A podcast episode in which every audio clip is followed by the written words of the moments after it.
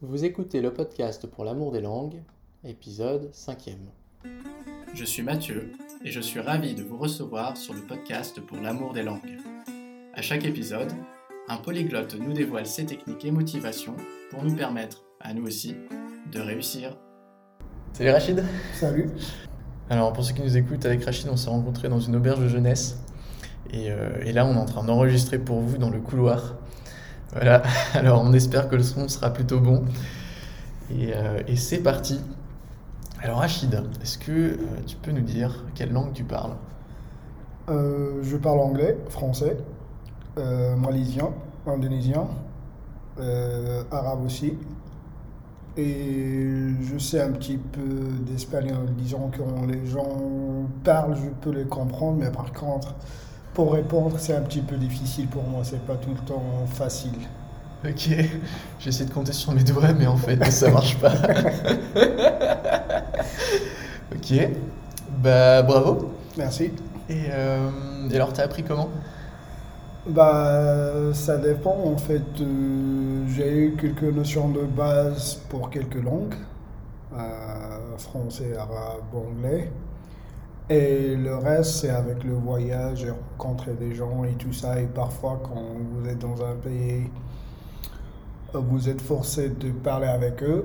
Ils ne parlent pas une autre langue que vous connaissez. Du coup, c'est obligé pour vous de d'essayer en fait de les comprendre en, en fait en premier avec les gestes et tout ça mais après vous commencez à apprendre quelques mots et ça développe Ok.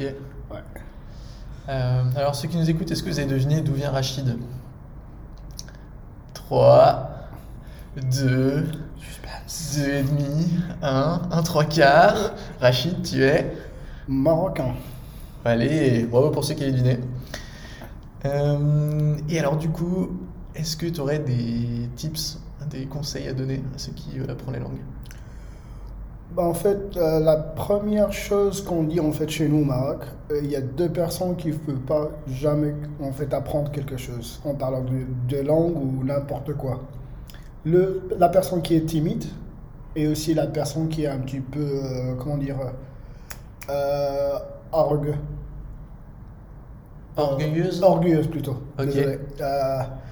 Et ces deux-là, parce qu'en fait, le timide, ils disent bah non, ils vont manquer de moi et tout ça. Du coup, il est un petit peu timide. Ils peuvent pas oser de poser des questions. Ouais. Et l'autre personne, en fait, il dit comme quoi bah, je sais très bien moi, c'est qui lui qui va me faire apprendre des choses. Donc, ces deux genres de personnes, ils peuvent jamais apprendre. Du coup, essaye de ne pas être un de deux. Et si vous avez des questions ou quoi que ce soit, bah, vous demandez. Si vous pensez que vous faites des fautes ou quoi que ce soit, bah vas-y, parce qu'il y a plusieurs personnes qu'on rencontre, bah, ils vont vous corriger.